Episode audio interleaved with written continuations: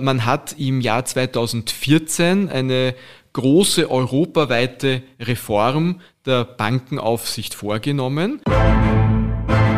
Gerade ein kleines Land wie Österreich hat hier überproportional viel Mitspracherecht. In dieser Pandemie hat sich gezeigt, dass die Banken diesmal Teil der Lösung des Problems waren.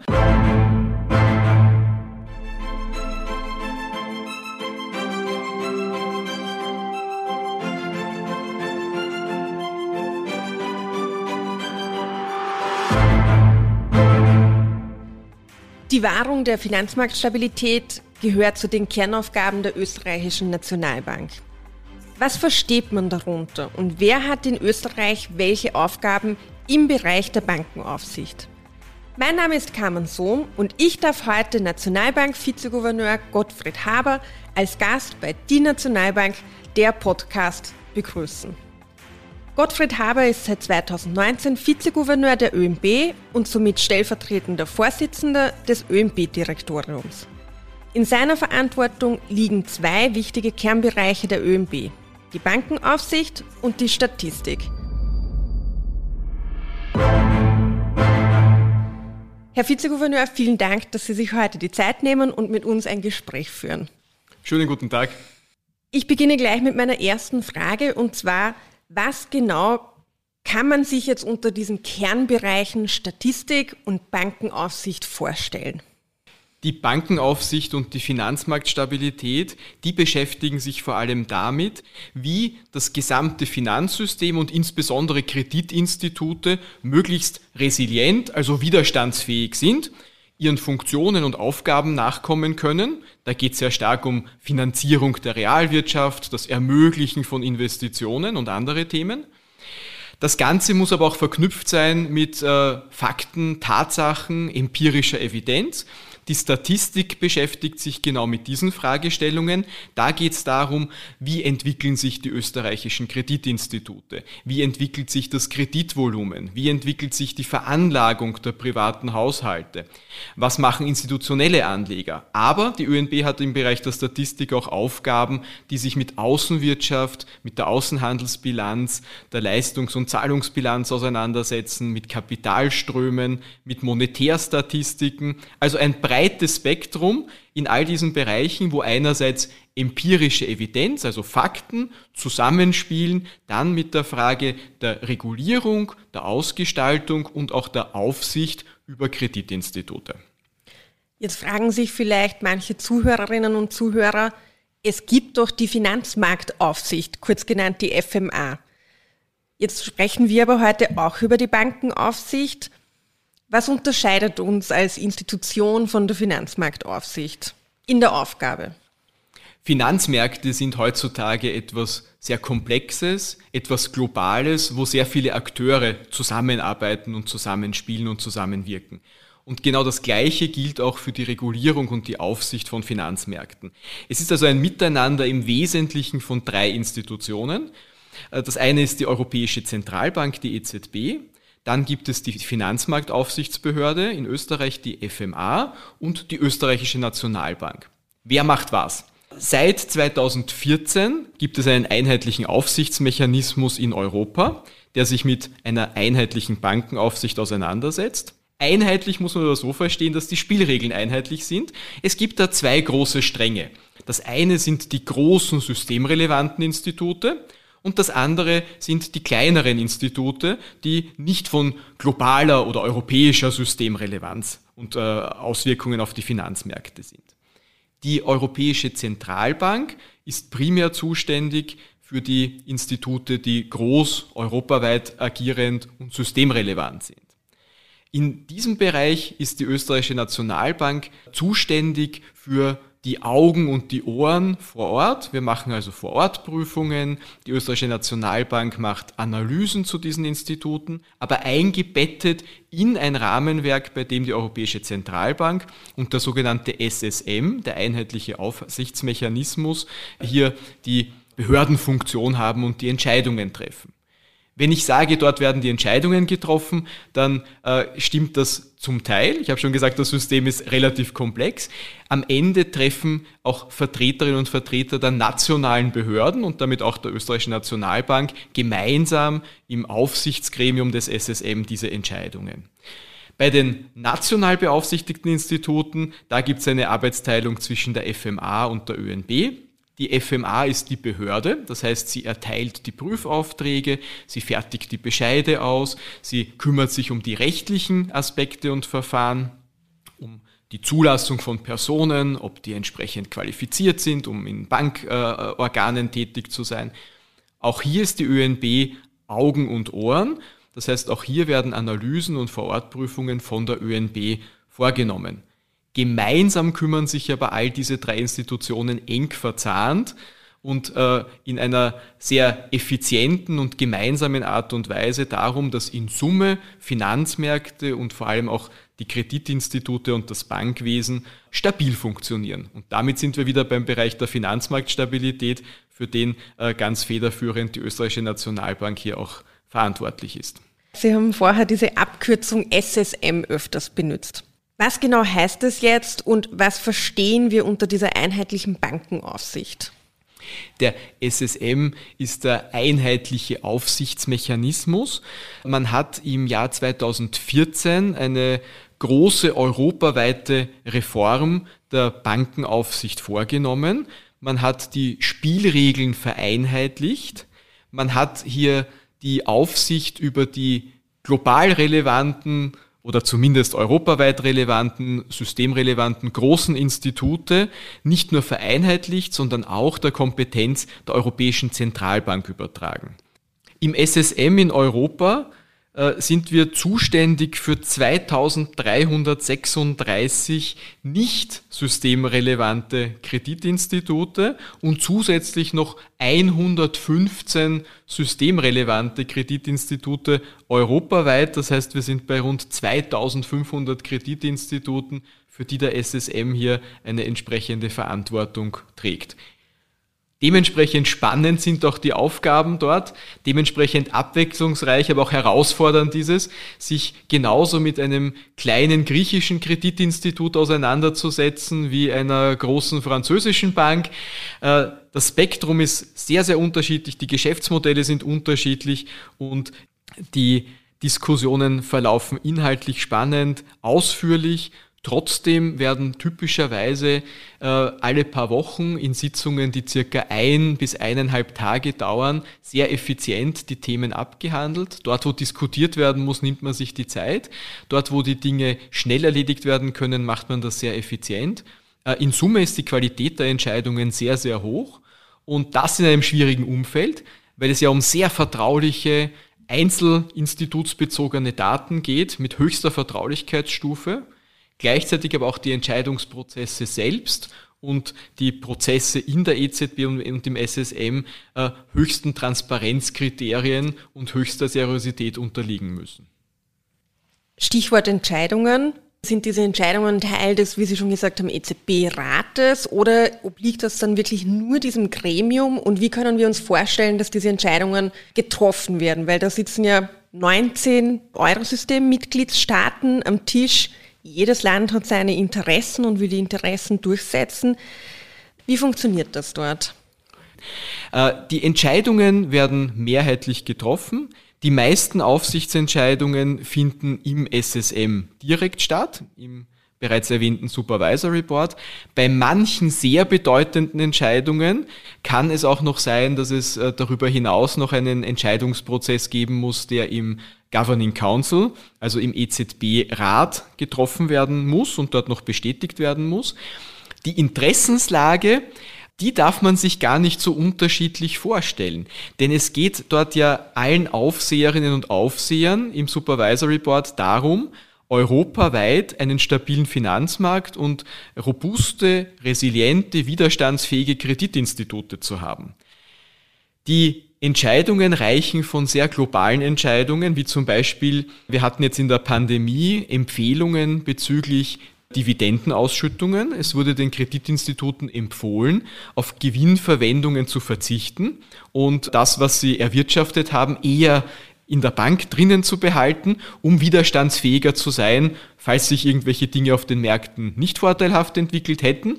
Das sind solche globalen Entscheidungen, die dort getroffen werden. Genauso geht es aber auch um Spielregeln für Prüfungshandlungen der EZB und der nationalen Notenbanken. Es geht um Kriterien, nach denen geprüft wird. Es geht um Verfahren. Aber es geht auch um Einzelfallentscheidungen bis hin zur Erteilung oder dem Entzug einer Banklizenz, wo dann auch äh, in einem Mitgliedstaat der auch ganz weit weg von uns sein kann, äh, gemeinsam entschieden wird, ob zum Beispiel eine Bankkonzession entzogen werden muss. Jetzt haben Sie uns schon Einblick in diesen Entscheidungsprozess gegeben. Für viele Bürgerinnen und Bürger entsteht natürlich vielleicht oft der Eindruck, wir sind ein kleines Land in, in diesem ganzen großen Gefüge. Haben wir überhaupt ein Mitspracherecht und werden wir dort überhaupt gehört, jetzt zum Beispiel im, im SSM-Gremium? Gerade ein kleines Land wie Österreich hat hier überproportional viel Mitspracherecht, weil äh, ein Land eine Stimme gilt. Und das bedeutet, dass wir gleich viel Stimmgewicht haben wie auch Länder, die zehnmal so groß sind wie wir. Dazu kommt, dass wir gerade bei inhaltlichen Themen sehr oft äh, Themen vorgeben können, die dann wirklich auf europäischer Ebene auch umgesetzt werden.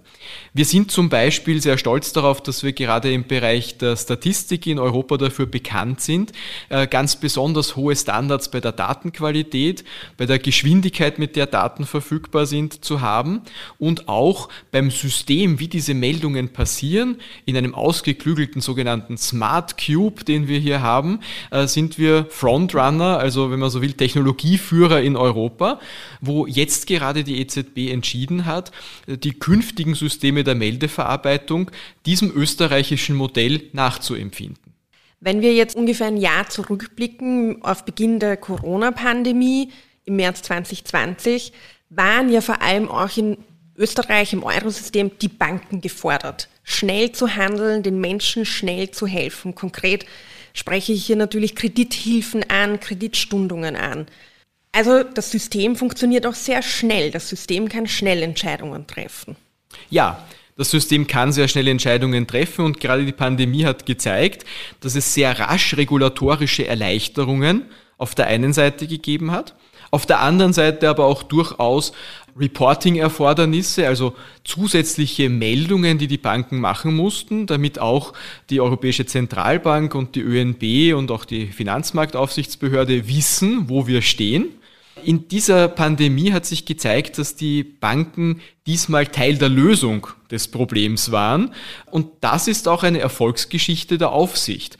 Denn die Finanzkrise 2008 hat gezeigt, dass man darauf achten muss, dass Finanzmärkte und Kreditinstitute auch in angespannten Zeiten stabil sind, um eben ihre Rolle in der Wirtschaft gut erfüllen zu können und auch die Wirtschaft entsprechend zu unterstützen. Wir haben zum Beispiel in Österreich die Kapitalausstattungen äh, in den zehn Jahren vor der Pandemie so gesehen, dass sie sich verdoppelt haben. Und das war einerseits durch eine umsichtige Geschäftspolitik der Kreditinstitute bedingt, aber auch zu einem großen Teil den aufsichtlichen Rahmenbedingungen und der Aufsicht geschuldet, wo hier eben immer höhere Kapitalausstattungen eben als Vorsorge für schlechte Zeiten gefordert und dann auch eingehalten wurden. Und das hat die Banken in die Lage versetzt, auch sehr schnell zu agieren. Es gab Lockerungen bei der Vergabe von Krediten, insbesondere wenn eine Staatshaftung dabei war. Das hat möglich gemacht, dass vor allem das, was in der Corona-Krise am Anfang das Riesenthema war, nämlich dass die Liquidität knapp geworden ist für viele Unternehmen. Ja, die haben keinen Umsatz gemacht, die haben keine Einnahmen erzielt, hatten trotzdem Kosten und Ausgaben. Und das hat eben möglich gemacht, dass die Banken in genau dieser Lage unterlegt mit Haftungen des Staates die Realwirtschaft mit Liquidität versorgen konnten. Nicht zuletzt auch die Bargeldversorgung, die ja über die ÖNB stattfindet, über die Tochtergesellschaften der ÖNB, wo Banken mit Bargeld versorgt werden.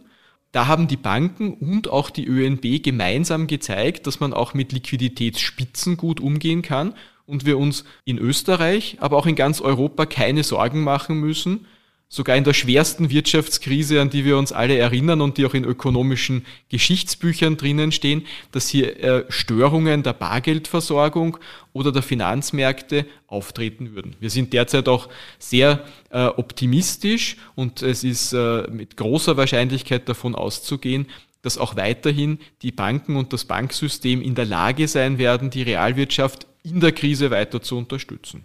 Gleichzeitig muss man aber darauf schauen, dass die Banken nicht überfordert werden. Denn Banken und Finanzmärkte können Teil der Lösung sein, sie können aber eine gesundheitspolitische und eine realwirtschaftliche Krise nicht zur Gänze beheben. Viele Menschen stellen sich natürlich die Frage, die Bank hat mir eine Kreditstundung gewährt, wie lange wird das noch dauern? Was tue ich, wenn ich es nicht mehr zurückbezahlen kann? Das betrifft ja nicht nur eine Person, sondern viele Personen, viele Unternehmen.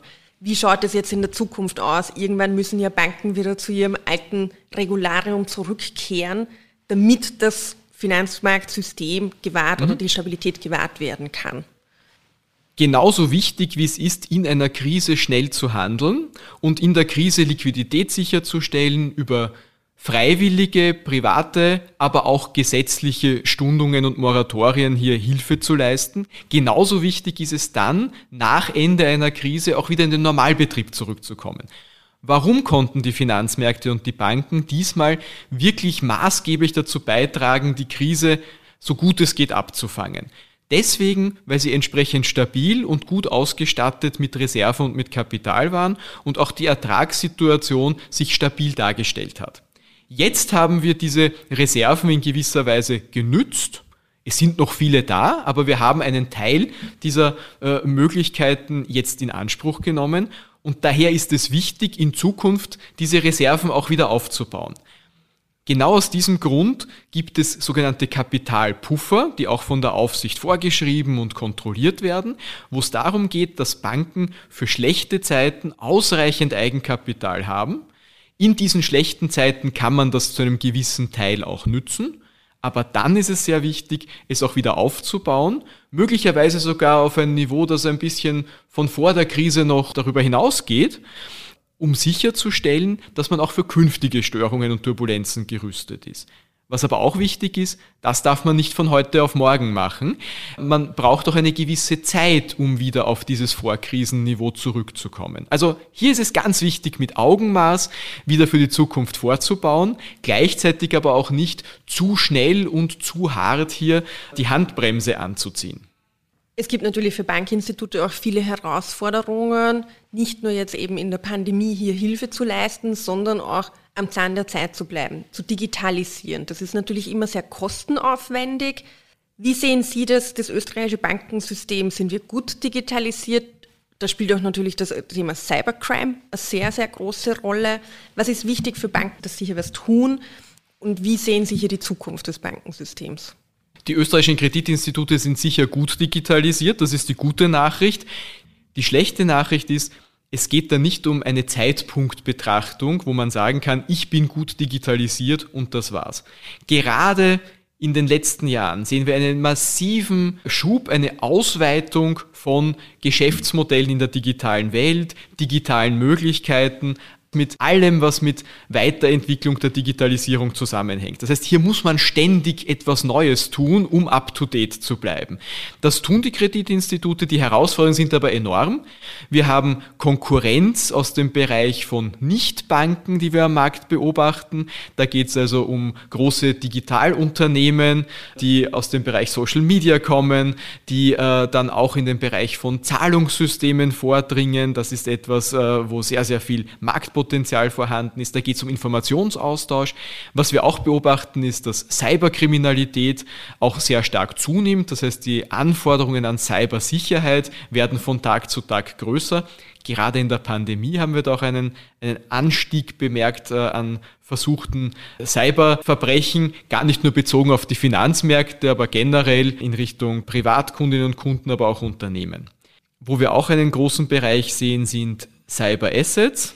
Manche sagen dazu äh, Kryptowährungen, ein Begriff, den wir als Notenbank eigentlich nicht besonders geglückt finden, weil es handelt sich dabei nicht um Geld oder Währungen im klassischen Sinn, es handelt sich um Veranlagungsobjekte, die als Veranlagungsobjekte eine gewisse Berechtigung haben wo aber auch äh, gerade die Ansprüche an die Digitalkompetenzen der Menschen immer größer werden.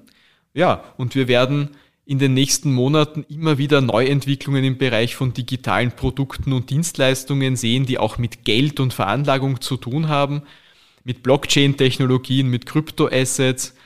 Da wird noch einiges auf uns zukommen im positiven Sinn, aber auch die Herausforderungen für die Banken und die Aufsicht sind andere als noch vor fünf Jahren. Herr Vizegouverneur, vielen Dank für diese wirklich sehr spannenden Insights ins Thema Bankenaufsicht. Ich bin mir sicher, wir werden uns wieder zu einer Podcast-Folge hier treffen. Aber für heute verabschiede ich mich einmal. Vielen Dank. Danke ebenfalls und schönen Tag noch. Das war eine weitere Folge von Die Nationalbank, der Podcast. Bei Ihnen ist noch eine Frage offen geblieben? Dann schreiben Sie uns gerne eine E-Mail via socialmedia.oenb.at oder natürlich gerne auch eine Nachricht über unsere Social Media Kanäle, Twitter und Instagram. Bis bald!